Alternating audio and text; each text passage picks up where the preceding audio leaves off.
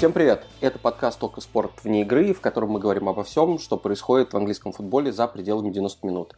Меня зовут Ваня Калашников, на связи со мной Даша Конурбаева, а еще у нас в гостях наша подруга и коллега Маша Макарова, которая не так давно поехала, собственно, в Англию работать оттуда, делать программу «Околеситься», включаться с матчей и, в общем, быть специальным корреспондентом в Англии, еще одним специальным корреспондентом в Англии. Маш, привет! Хочется начать прямо с того, как изменилась твоя жизнь после того, как ты высадилась в Ливерпуле и начала, наконец, проникать на эти стадионы, куда проход всем людям был закрыт долгое-долгое время. Привет всем! Очень рада вас слышать. На самом деле жизнь изменилась, естественно, кардинальным образом. Как-то так весело стало, но я же люблю ходить на стадионы. И, в общем, я немножко ожила после мрачного 2020 года. Вот. Поэтому, да, ну, в общем, сейчас, можно сказать, живу в мечте. Скажи, как это сейчас работает с точки зрения мечты? Мы тут каждую неделю даем какие-то сводки относительно того, где пускают, где не пускают, какой матч отменен, какой матч не отменен. И в этом смысле хотели тебя спросить, как главного специалиста по футболу еще и низших лиг, скажи, вот если АПЛ вдруг внезапно там, после Боксинг-Дэя все-таки закроют, хотя нам никому этого не хочется, можно ли будет продолжать ходить на матчи низших дивизионов и на каких условиях? Ну, скорее всего, нет. Скорее всего, они остановятся вместе с Премьер-лигой. Но в первую очередь они ждут, что скажет Борис Джонсон по поводу локдаунов, сборищ там людей, сколько можно будет собираться, на каких условиях. Поэтому пока все так же не ясно. То есть они тоже сидят, вот как и мы, тут ждут, что скажут, разрешат играть. При каких условиях? Я слышала, что есть такое условие, что если 14 человек состава есть, то типа играйте в любом случае. В нон-лиге это еще осложняется тем, что если в премьер-лиге футболисты все время находятся под наблюдением, там, врачей, то в нон-лиге, ну, это же люди, как мы. Вот он там взял, пошел в паб, пришел, всех заразил. Ну, то есть, как бы, это вот так работает. Они же, их тоже стараются, естественно, тестировать, но в полупрофессиональных клубах возможно. А вот совсем любительских, кто этим будет заниматься? Целенаправленно. Я знаю, что нынешние правила АПЛ сейчас говорят о том, что матч может быть отменен, если у вас 7 футболистов основного состава, собственно, с коронавирусом. Это то, почему не отменили матч Челси на последних выходных. У них было 7+1, но +1 был Чилвелл, который был и так травмирован, и поэтому ему сказали, что у него и травма, и ковид, но АПЛ заявила, что он бы и так не сыграл. И вообще, почему он там не сидит и не лечит свои кресты где-то отдельно и на изоляции, поэтому давайте играйте, и нечего нам здесь устраивать. Но я знаю, что клубы уровня пониже, они играют с посещаемостью, они там пытаются придумать всякие хитрые штуки с посещаемостью, потому что в нынешних реалиях требуется, если на стадионе вместимость больше 10 тысяч, то болельщики, соответственно, должны при проходе на стадион предъявить QR-код или двойную вакцинацию, или негативный тест, сделанный за 48 часов до матча.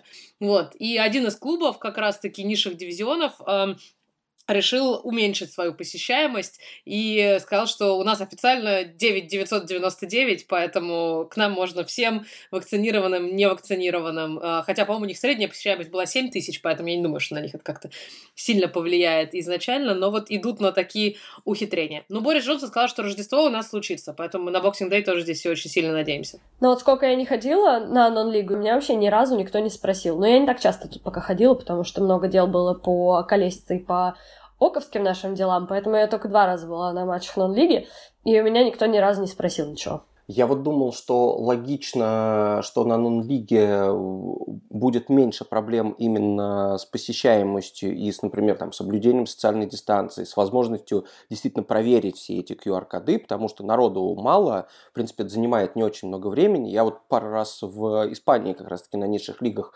попадал в ситуацию, когда на стадион приходит, ну, скажем так, несколько сотен человек, и все клубы к этому относятся по-разному. Кто-то думает, что если несколько сотен человек, то они вокруг поля станут таким образом, что никто никого даже при желании не сможет заразить.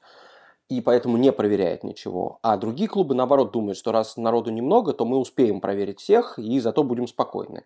Надо сказать, мне первая мера кажется максимально неэффективной, потому что даже если вы пускаете несколько сот человек, они встают все вокруг ларька с пивом и поближе друг к другу, чтобы погромче петь песни и, собственно, пить пиво. И это максимально способствует распространению коронавируса, поэтому, наверное, все-таки проверять мало количества людей – это правильнее. А по поводу футболистов, я только что понял, что хорошо, если бы кто-нибудь заболел ковидом, а потом пошел себе и, не знаю, ударил головой об стену и таким образом получил травму, он бы таким образом тоже получил отмазку. Но это уже после. Нет, я думаю, что тогда вот нет, потому что если ты там, что право первой ночи, да, соответственно, что первое попало в твой организм, то, в общем, и должно работать. Если это был ковид, то ковид. Если это какая-то перелом или что-то еще, или если у тебя проблемы с головой, если ты ходишь в стену, долбишься, как Иван предположил, то это уже третья история. Но на самом деле, мне кажется, что сейчас в Англии нет проблем с болельщиками для АПЛ, потому что, то, что сейчас здесь идет, да, вот этот штамм, как я его называю, штамм Оксимирон, но он на самом деле штамм омикрон, да, он сильно заразный, но пока, по крайней мере, нет показаний, что он там сильно летальный, да, и что народ прям массово в больнице сваливается. Скорее, эта история действительно, что он так более в сторону простуды катится. В общем, если кто-то заболевает, если заболевает болельщик, то, соответственно, не придет он на следующий матч придет, продадут билет другому человеку. И в принципе, у АПЛ нет проблем с тем, чтобы заболевших болельщиков заменить кем-то другим. То есть, это не значит, что кто-то один заболел, и сразу там 500 человек на секторе вокруг него умерло прям в тот же день. А вот с футболистами их нельзя так заменить, поэтому мне кажется, что АПЛ должна вот здесь, раз уж Борис Джонсон не вводит нам никакие жесткие меры, я очень хочу, чтобы АПЛ, правда, ввела какие-то правила для своих футболистов. Это, конечно, невозможно, но, я не знаю, лига, которая зарабатывает такие гигантские деньги, и люди, которым платят такие гигантские деньги, сказать им, что, ребят, надо вот сейчас, не знаю, закусить у дела, на месяц посидеть в каких-нибудь баблах, там, загнать их всех, не знаю, на Рождество, на базы, чтобы они не тусили с какими-то своими аргентинскими приехавшими бабушками, да, и прочими, в общем, разносчиками коронавируса, и правда им сказать, что, ребят, сейчас тяжело, вот давайте Боксинг-Дэй пересидим, а потом пойдете пить по своим вечеринкам, потому что то, как сейчас заболевают в клубах, это явно какие-то рождественские тусовки. То, что Брэнфорд там заболел 13 человек или 11, сколько их там, это не... Если они, если у них не настолько нежные и теплые отношения в клубе, да, что они там на базе у них стоят кровати одна рядом с другой, и они как-то там чихают друг на друга во сне, то очевидно, что это какой-то внутренняя там какая-то тусовка, которая была внутри помещения, где они, видимо, там друг на друга накашляли. Поэтому я выступаю за то, чтобы здесь лига, правда, жестко выступила и сказала: всех закрыть на базах на Рождестве, вы получаете такие гигантские деньги, и я думаю, что вы можете потерпеть там 3 недели и как-то справиться с этим. Но этого, конечно, не случится, поэтому я морально жду, что матч какой-нибудь там 1, 2, 3 января или даже конца декабря уже у нас будут массово отменять. Я, кстати, мечтаю о том, чтобы еще и ввели какое-то правило, что... Например, определенное количество игроков основного состава можно заменить футболистами из команды до 23 лет. Угу. В обязательном порядке. Нужно заменить. Я понимаю, что, наверное, на такое никто никогда не пойдет, клубы не согласятся, но мне кажется, что даже это же действительно всего 2-3 тура, учитывая плотность календаря, в принципе, и АПЛ, и других турниров. И сейчас есть команды, которые уже по 2-3 матча пропустили, да, и мне кажется, если они пропустят, например, 4-5, и дальше, даже если потом все вернется в норму, будет очень сложно нагонять, особенно если, не дай бог, у кого-нибудь еще Еврокубки, совсем будет сложно. Поэтому было бы здорово, если бы в каких-нибудь паре хотя бы матчей мы увидели 5 супермолодых игроков. Понятно, что это сильно скажется на игре команды, но, с одной стороны, клубы за этим и развивают свои академии, воспитывают молодежь свою. А главное, это у меня абсолютно корыстная мечта. Я просто, посмотрев на состав Лидса в последнем туре, где не из-за даже ковида, а из-за травм в основном играли люди, которых, мне кажется, даже фанаты Лидса сами, в общем, до конца не знают, потому что у них 6 человек где-то основного состава травмированы, и там персонажи, которых, мне кажется... Бьелса называет каким-то одним собирательным испанским словом, и, в общем, не в курсе, кто это такие. И мечтаю, чтобы против такого Лидса, которому не повезло по другим причинам, выходили не Манчестер-Сити в полном составе, после которого они получают 7-0, а Фоден и Грилиш едут развлекаться на вечеринку. Вот. А потом еще проигрывают следующий матч тоже практически разгромно. А чтобы у Лидса хотя бы были достойные соперники только из молодежных команд. Ну вот они с Ливерпулем играют на Боксинг-Дэй как раз. Мне кажется, что это прекрасный план. У них самый жуткий календарь. Это не значит, что мы тут сейчас желаем всему Ливерпулю резко заболеть. Нет, там и так уже страдания у всех, что Ван Дейк болеет, что, хотя мне кажется, это странно. На месте ковида я бы не приближалась к Ван Дейку, особенно если он, как заявляет Клоп, вакцинирован полностью, как и все, как и 99 футболистов и стаффа Ливерпуля. В общем, какой-то очень супер сильный омикрон пробил, если уж даже Ван Дейк он пробивает.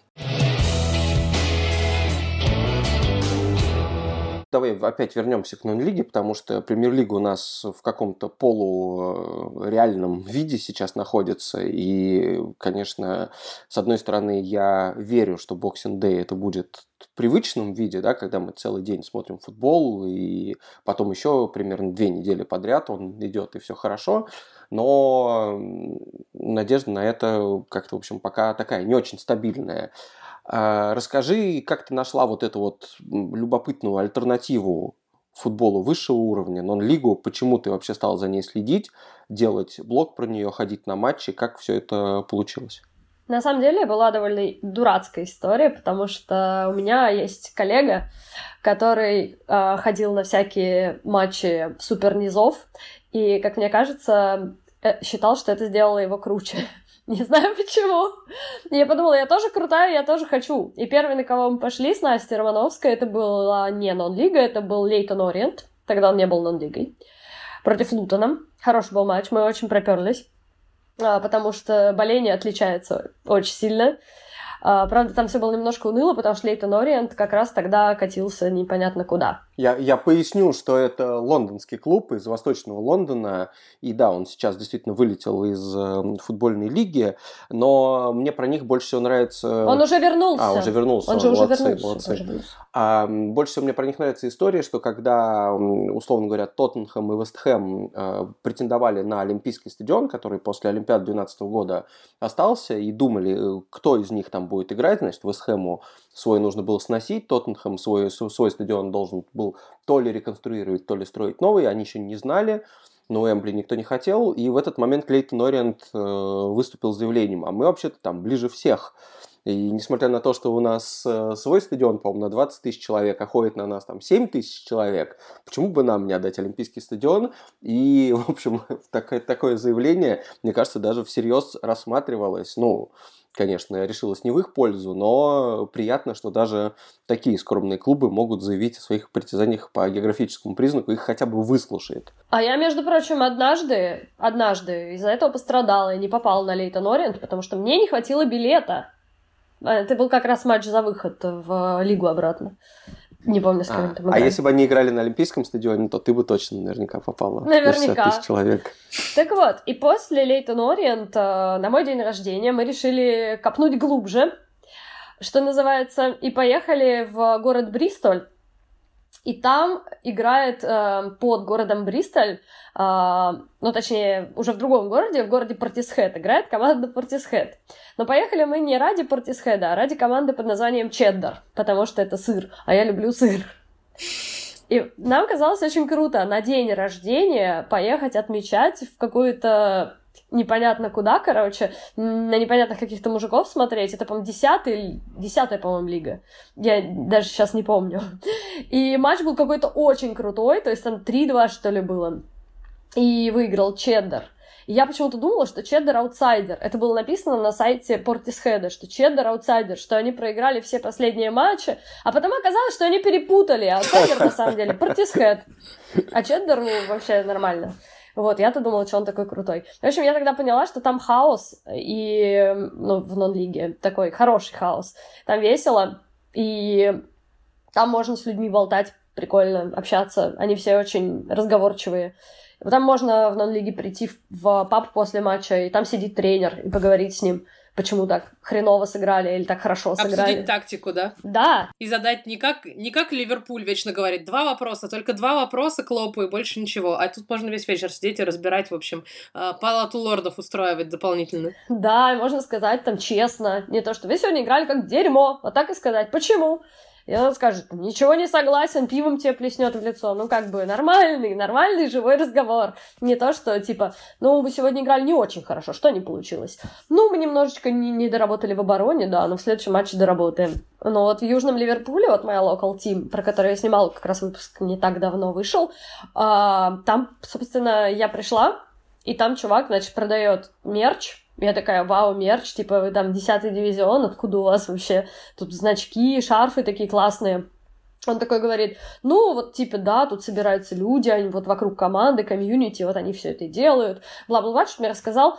А потом такой, я его спрашиваю, как вас зовут? Он там говорит, ну, типа, так-то я, говорит, Черман, ну, типа, председатель. Президент клуба. Я такая, что ты стоишь тут, программки продаешь, сидел бы там где-нибудь. В президентской ложе. Одного человека, да. Вот. Не, очень хороший дядька. Он играл раньше тоже за Южный Ливерпуль. Вот. В общем, вот это мне нравится, что ты приходишь и болтаешь с людьми, они оказываются какие-то суперважные люди в клубе. Ну, вообще супер. Даш, есть ли у тебя какое-нибудь воспоминание о клубе нон-лиги, который тебя тоже поразило и особенно приятно поразило на контрасте, например, с АПЛ? Я сейчас пытаюсь мучительно вспомнить, но я совершенно не эксперт по нон-лиге. Я пытаюсь вспомнить название клуба, с кем Арсенал играл несколько лет назад, 5 лет, наверное, назад. Саттон, да, вот, да, и мы все шутили, что мы с детства за Саттон, но, как видите, с тех пор у меня даже отбила память, как они называются. Да, был прекрасный матч, Арсенал играл у них там в кубке, в 4-5 этом раунде Кубка Англии, Арсенал играл, собственно, в Саттоне, там крошечные стадионы, конечно, Арсенал приехал вторым составом, но то количество там детей, которые забилось туда на стадион, и что меня удивило, мне кажется, и они стояли, естественно, по кромке поля, потому что там трибуны были какой-то минимальной вместимости разрешенной, и основная масса просто стояла толпой, как на рок-концертах. И при этом основная масса всех этих детей, например, в майках Саттона поддерживала Саттон, а не Месута Азила и прочих людей из Арсенала. То есть это вот абсолютный такой support your local team. Да, вполне возможно, они там тоже им было интересно и посмотреть там на больших звезд. И плюс, конечно же, в Саттоне был тот легендарный вратарь с пирожком, как бы там была куча каких-то историй. Этот гигантский вратарь, который всегда ел пирожки, а потом с ним случился грустная новость, что он оказалось, что он съел пирожок в эфире, собственно, Sky Sports, который показывал этого матча, или BT, там кто это был, или BBC, скорее всего, даже, если Кубок Англии показывается на общедоступном канале. И он попал в трансляцию с пирожком, стал героем мемов, но оказалось, что его друзья сделали ставку на то, что, значит, этот и так известный своим поеданием всякой футбольной еды товарищ попадет в трансляцию. И, в общем, его отчислили потом из команды, и уж не знаю, по-моему, он так и не вернулся в футбол. Так что слишком много драм было вот в одном матче. Мне кажется, что нон-лига, она еще этим славна и интересна. Он сейчас, по-моему, Уэйн Шоу его зовут, он сейчас держит пирожковую на каком-то стадионе, я забыла на каком. Прекрасно устроился, я думаю. Может быть, даже на Саттоне, самое логичное продолжение карьеры, да, вообще в жизни. Может быть, на Саттоне, я не уверена, скорее всего. А Саттон сейчас, если я не ошибаюсь, впервые в своей истории как раз вышел в футбольную лигу, он сейчас в Лиге 2 играет, по-моему. Могу ошибаться, но, по-моему, да. Маша, а у тебя какие любимые клубы? Понятно, что, наверное, ты каждый из тех, про которых снимала выпуск нон-блога, или вообще все, на которых была, возможно, запомнила, но, не знаю, расскажи, выдели хотя бы парочку самых интересных. Вот, кстати, у нас есть вопрос от слушателей, и, возможно, он повлияет на то, как ты ответишь. Тебя, собственно, спросили, у каких клубов в нижних дивизионах самые крутые болельщики. Возможно, это один из важнейших факторов. Так что, если ты готова назвать парочку с крутых клубов, с крутыми болельщиками, то вперед. Но здесь есть разные виды, скажем так, почему клуб лучший, может быть, а почему, может быть... Ну, один вариант есть, почему лучше, вот как раз болельщики, а есть другой вариант, просто про который интереснее всего, например, делать. Или, например, самый гостеприимный. Это не обязательно там болельщики у него классные. Ну, так вот, самые крутые болельщики, на мой взгляд, я сейчас раздираюсь между Уокингом и Уилсдоном. потому что Уокинг меня порадовал на выезде очень. У них очень крутые выездные болельщики. Мы были на игре их с Оксфордом, Оксфорд-Сити. И просто мы хотели снимать про Оксфорд-Сити, а снимали в итоге про Уокинг, потому что они были очень веселые, угощали, пели, обзывали вратаря, в общем, как положено. Супер классные.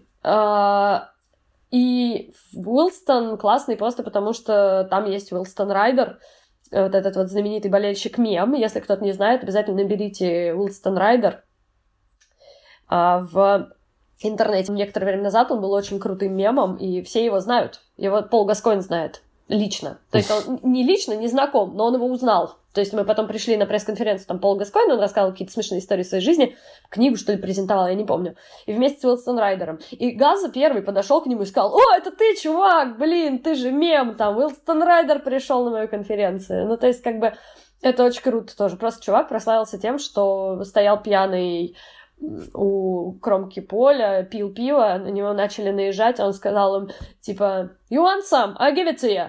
И это просто разошлось везде, потому что он еще такой маленький, щупленький, и выглядел довольно смешно.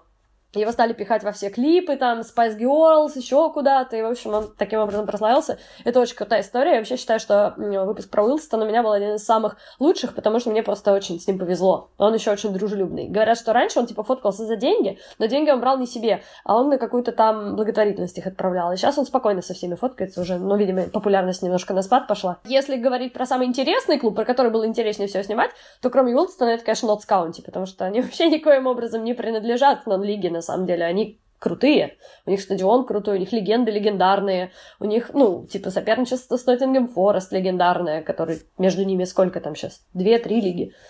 Вот. И про них было интересно снимать, потому что очень много историй, все даже не влезли в выпуск. Да, это вообще клуб с историей, куда в какой-то момент приглашали известных тренеров и футболистов, чтобы они выбрались, собственно, из 3-4 лиги. Вместо этого они упали в нон-лигу. Кто там был? По-моему, Свен Йорн Эриксона они звали, да? Было дело... Там был Харри Кьюэлл, насколько я помню, там был.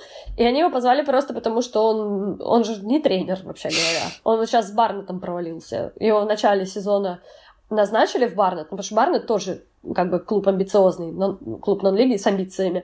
И что-то так все у него плохо пошло. Я хотела съездить, пообщаться там с Кьюэлом. Я смотрю, он уже не там. Понятно. Ну, там иногда меняется быстрее, чем в Премьер-лиге даже, где отставки иногда случаются в октябре. Мой один из самых любимых нон-лиг клубов, и тоже из-за болельщиков, это клуб West Didsbury Chorlton, это пригород Манчестера, и при том, что ничего особенного в команде нет, собственно, в стадионе тоже, и они, по-моему, 9-й дивизион, ну, по крайней мере, не так еще давно были, но они решили сделать этот клуб, ну, просто, видимо, была какая-то кампания в...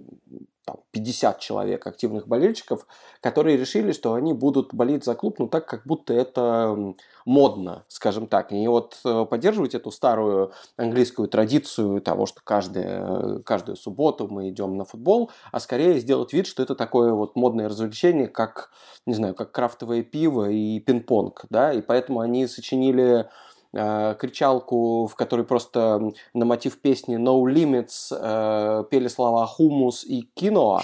Вот, ну, в общем, не знаю, как им это пришло в голову, но они это сделали.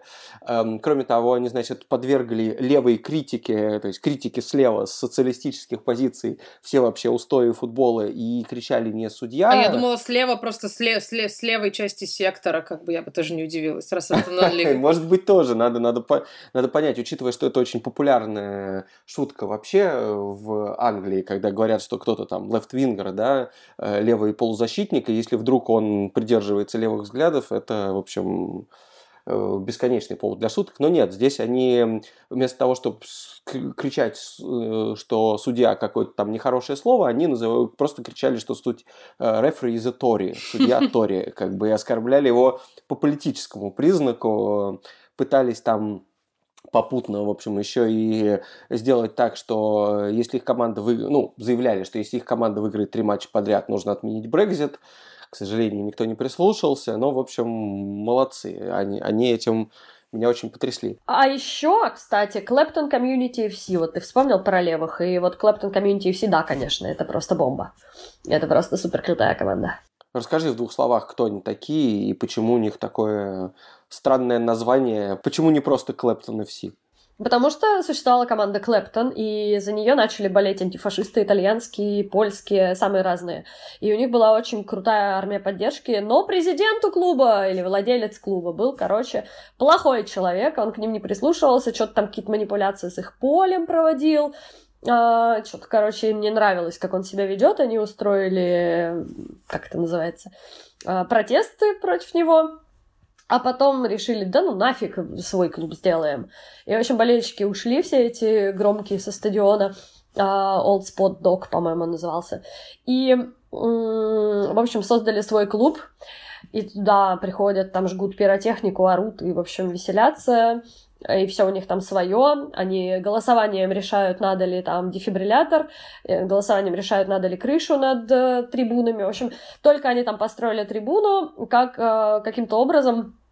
Этот, ну вот старый стадион, на котором старый Клэптон остался играть, они все-таки себе отобрали. То есть они будут играть теперь на своем историческом месте, а тот Клэптон куда съехал, я не знаю, они что-то не смогли за аренду, что ли, платить. Ну, в общем, Клэптон Комьюнити FC просто в одни ворота старый Клэптон обставил. Они более популярны, более любимые, про старый Клэптон вообще никто не знает, несмотря на то, что старый Клэптон пока выше, насколько я знаю, в лиге. Вот. Но Клэптон Комьюнити все крутые, их футболки вот с испанской республиканским флагом, да, их носят везде. То есть в Южной Америке даже люди присылают фотографии, типа, о, я за вас. И типа и там все немножечко в шоке в Клэптон Комьюнити FC, насколько это была удачная идея гостевую форму сделать такой. Но ты лучше знаешь, почему они такое сделали. Да, это супер какой-то правильный, я даже не уверен, что до конца четко продуманный такой маркетинговый ход. Мне кажется, они просто сделали это по приколу, а потом выяснилось, что это действительно захватило прям практически весь мир. Они сделали футболки в таких желто-красно-фиолетовых цветах. Это республиканский флаг, соответственно, республиканских сил, которые во время гражданской войны в Испании противостояли диктатуре Франко. И понятно, что этот флаг любят везде, кроме вот Центральной Испании, Мадрида и так далее. А так Каталония, Баски, в общем, все-все-все, кто со своим каким-то там самоидентификацией, самоопределением, они это обожают. Когда они увидели, что вот такой вот клуб в Англии популяризирует эти цвета, соответственно, все стали скупать. Ну, это примерно как, не знаю, как футболки с Че Геварой, такое только в более футбольном контексте. Но самое забавное, что этот клуб Клэптон приезжал играть с одним из таких же антифашистских левых клубов в Барселоне, который был из 6-го дивизиона, а Клэптон то ли из 10-го, да, откуда они там... Даже ниже он еще был. Даже тогда. Ниже, вот. Он тогда чуть ли не 11-й был. Да, забавно, конечно. Я не мог никогда представить себе в жизни, что я увижу матч команд 6-го и 11-го дивизиона, и он закончился со счетом 5-0 в пользу команды 6-го дивизиона. Это довольно логично. Но, там, я не знаю, Премьер-лига и 5-й дивизион я могу себе представить, а вот что 6-й и 10-й когда-то сойдутся на моих глазах, я не мог. Но атмосфера там была абсолютно потрясающая, причем все болели за всех. То есть болельщики объединились и просто болели за футбол, пели одни и те же кричалки. Еще есть один интересный аспект посещения матчей нон-лиги. Это то, что там теоретически иногда можно обнаружить каких-то неожиданных персонажей, селебрити не только из мира футбола, но и из мира музыки, людей, которые действительно могут на локал тим выбраться. Я вот помню, что... Когда я жил в Лондоне, там был очень популярный клуб Далвич Хамлет, который сейчас в 6-м дивизионе.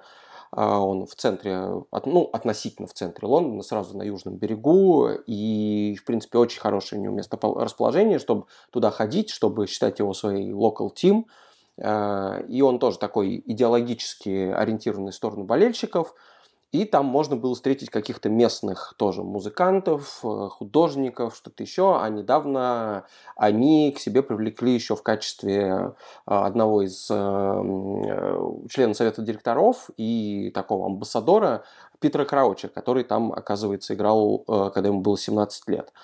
Маш, но ты, я так понимаю, еще куда больше интересных и неожиданных селебрити встречала на других матчах. Расскажи, с кем и где ты сталкивалась. Ну, мы с Дашей снимали Гарри Невилла на Солфорде. Там же был еще Фил Невилл, они звали нас тусить, кстати говоря. Ну, то есть, как бы не то, что тусить, они просто сказали, да, посмотреть футбол вместе с ними, может, мы хотим. Но мы профессионально просто сняли интервью и пошли дальше работать. Дело в том, что наш нынешний шеф Владимир Стагненко ждал нас за пределами этой ложи, поэтому как бы бросить его в той ситуации не представлялось никаким образом возможным пойти тусить с братьями Невиллами. Да, как бы мы все-таки Вову любим больше, чем братьев Невиллов. Вот. И Мартин Тайлер, он работает помощником тренера, комментатор английский, знаменитый, которого ругают каждую неделю, потому что он якобы болеет за Манчестер Юнайтед, и все сразу начинают его ругать. Фанаты Ливерпуля, фанаты Челси, там. Хотя, на самом деле, это неправда, что он болеет за Манчестер Юнайтед. Он просто дружит со многими людьми из Манчестер Юнайтед, но и с Каргером, например, он тоже дружит, так что все нормально. Вот, он помощник главного тренера Уокинга, потому что он, в общем, любит Уокинг. Потом Libertines группа, они уехали просто в Маргейт жить и построили там отель. Ну, как они, в общем, всегда мечтали, какое-то место типа Аркадия, Альбион, все дела, они же такие эскаписты. Вот, и лучше места они не нашли, потому что Маргейт очень такой город винтажный, очень крутой, там такой прям... Ну, во-первых, там соленый морской воздух, там самые вкусные фиш-н-чипс, как говорят, утверждают, мы попробовали, действительно вкусные. И небольшой город, где очень много вот винтажных магазинов, а Пит Дохерти все это такое любит, старое винтажное. Ну и, в общем, у них там есть свой отель, у них в отеле есть студия, у них есть там... Я посмотрела, сколько стоит остановиться в этом отеле. 24 тысячи рублей. Неплохо. Ночь. Видимо, на это и живет клуб Маргейт. Из этого складывается бюджет клуба, абсолютно точно, да. Вот, в общем, какой-то кошмар. Но, может быть, это просто festive season, то есть это, может быть, сейчас только, а может, на самом деле, 10 тысяч хотя бы рублей, хотя бы. Вот, может, я когда-нибудь в жизни скоплю. Ну, ладно. В общем, на самом деле, я просто надеюсь, что однажды меня просто как автора сюжета про Маргейт тогда пригласят. Лол. Ну, в общем, ладно. И я встретила Карла из The Libertines на... матча, причем это было довольно неожиданно. Я вообще думала сделать интервью с Дохерти, потому что он как раз выступал за день до этого, и я думала там перед концертом или после концерта к нему там подойти и сказать, вот, типа, можете вы там немножечко, там пару слов про Маргейт сказать, и про клуб. Но там было невозможно с ним, короче, пообщаться, и мне повезло просто, что Карл на следующий день пришел на матч. И он там пару слов сказал, познакомил меня там с президентом клуба, которому в голову и пришла эта идея, типа, использовать Libertines в качестве информационного спонсора. У них на футболках написано The Libertines, и, соответственно, они распродаются, естественно, во всем мире, потому что фанаты Libertines покупают, которым глубоко плевать на клуб Маргейт, но футболки они покупают. Такой вот вопрос нам еще задают. Андрей спрашивает, что думают болельщики команд из низших дивизионов про премьер-лигу и вообще грандов АПЛ. Интересно, насколько встречается боление за, например, Манчестер Юнайтед и... Юнайтед в Манчестер не может быть в этой паре, насколько я понимаю. Хотя, на самом деле, есть болельщики. Я сам видел болельщиков Юнайтед в Манчестер, которые спокойно ходят и туда, и туда. Просто они на большую команду выбираются там пару раз в год, а маленькую поддерживают постоянно. Но вот насколько могут быть конфликт интересов между, например, командой Премьер-лиги и седьмым дивизионом, или это абсолютно нормально болеть за оба таких клуба? Говорили ли тебе когда-нибудь об этом болельщики? Как правило, у каждого болельщика local team есть еще и своя любимая команда где-то в высоком дивизионе. Ну, и лично мне такие попадались. То есть у меня есть там знакомый болельщик Хемел-Хемпстед, он же фанат Уотфорда, потому что они не так далеко друг от друга. Могу перепутать, но, в общем, они как бы похожи. Вот, он, типа, всегда жил в Уотфорде, а потом, короче, на время переехал в Хемел-Хемпстед, стал ходить на Хемел-Хемпстед, но все равно еще болеет за Уотфорд, у него на одной ноге татуха Уотфорда, а на другой он обещал набить Хемел-Хемпстед, не знаю, набил или нет. Очень многие болельщики, приходят поддержать local team просто потому, что это типа для них отдых, а вот ходить болеть за свою любимую команду в премьер-лиге это больше как работа. Но это смешно прозвучит, но тем не менее. То есть там ты больше расслабляешься, ты приходишь поболтать с людьми, там сам футбол даже не так важен, как вот именно социальное общение, да, когда ты приходишь на премьер-лигу, там все-таки все так дорого и все так обставлено, что ты не можешь просто прийти, чтобы постоять, потупить и с друзьями пообщаться, там надо все-таки смотреть футбол, ну, как бы, зачем ты такие деньги-то платил, чтобы приходить сюда.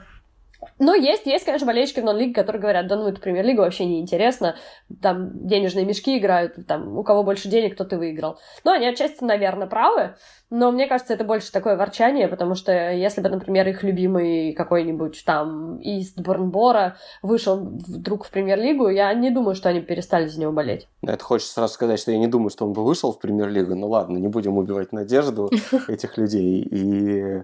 В общем, будем верить, что это произойдет, потому что, в конце концов, я думаю, что на самом деле самый, может быть, вот потенциальный, самый вероятный сценарий – это то, что до премьер-лиги или хотя бы до чемпионшипа доберется Солфорд. Кто еще это может сделать раньше? Ну, потому что потенциально, действительно, если все эти легенды Манчестер Юнайтед плюс бизнесмен Питер Лим продолжит их поддерживать, то кто еще раньше их сможет добраться до чемпионшипа и, может быть, когда-нибудь дальше даже до премьер-лиги. Иначе, как будто бы все остальные клубы, которые на это претендуют, на то, чтобы выйти в премьер-лигу, они довольно давно уже где-то около премьер-лиги играют, и вряд ли может быть такое, что у них болельщики, которые когда-то болели и за них, и за, например, ближайших соседей, просто которые были сильно выше. Такой же пример это Уимблдон, да, ну, потому что команду расформировали, потом она с низов поднималась, и сейчас уже в Лиге 1 играет, но Уимблдон же когда-то был в премьер-лиге, то есть он не из низов начал свой путь не потому, что он там возник, а потому что пришлось клуб расформировать и создать заново. Поэтому вряд ли болельщики Уимблдона параллельно будут болеть там за какой-нибудь Челси, соседний или что-то в этом роде. Не будут, я думаю. Скажи, когда, в общем, вернутся прежние старые добрые времена, и до Англии будет легко доехать, не нужно будет сидеть в карантине и так далее, вот если бы ты посоветовал кому-нибудь одну команду, один клуб нон-лиги для того, чтобы сразу, сходу понять атмосферу и все остальное. Вот на какой бы клуб ты отправила человека, который хочет погрузиться в мир низших лиг? Если он не сторонник правых взглядов, то это однозначно Клэптон Комьюнити FC. Если он сторонник правых взглядов, не знаю, в Борнмут куда-нибудь, я там не была, не знаю, можно на Уилсдон. Уилсдон, не то чтобы они сторонники правых взглядов, а просто Уилсдон более такой нейтральный. То есть если Клэптон это... Там вы наслушаетесь много хорошего, если вы правых взглядов. А Уилсдон в этом плане, ну, такие они. Больше про футбол, чем про политику. Ну все, надеюсь, что все это записали, вырезали себе этот кусок и запомнили это навсегда. Воспользуйтесь, когда будет возможность. Слушайте наш подкаст каждую неделю на всех платформах, где вы их слушаете. Apple, Google, Яндекс.Музыка, ВКонтакте, Castbox. Пишите комментарии на YouTube. И главное, смотрите футбол в ОККО по годовой или ежемесячной подписке или по акции 7 дней за 1 рубль для новых пользователей. Впереди у нас Боксинг-Дэй, куча футбола. Надеюсь, ничего не отменят. Мы будем смотреть АПЛ, радоваться и попутно на YouTube смотреть или в Твиттере смотреть хайлайты матчей нон-лиги. Там иногда забивают очень крутые голы. Здесь были Ваня Калашников, Даша Конурбаева, Маша Макарова. Всем пока. Всем счастливо. Пока-пока.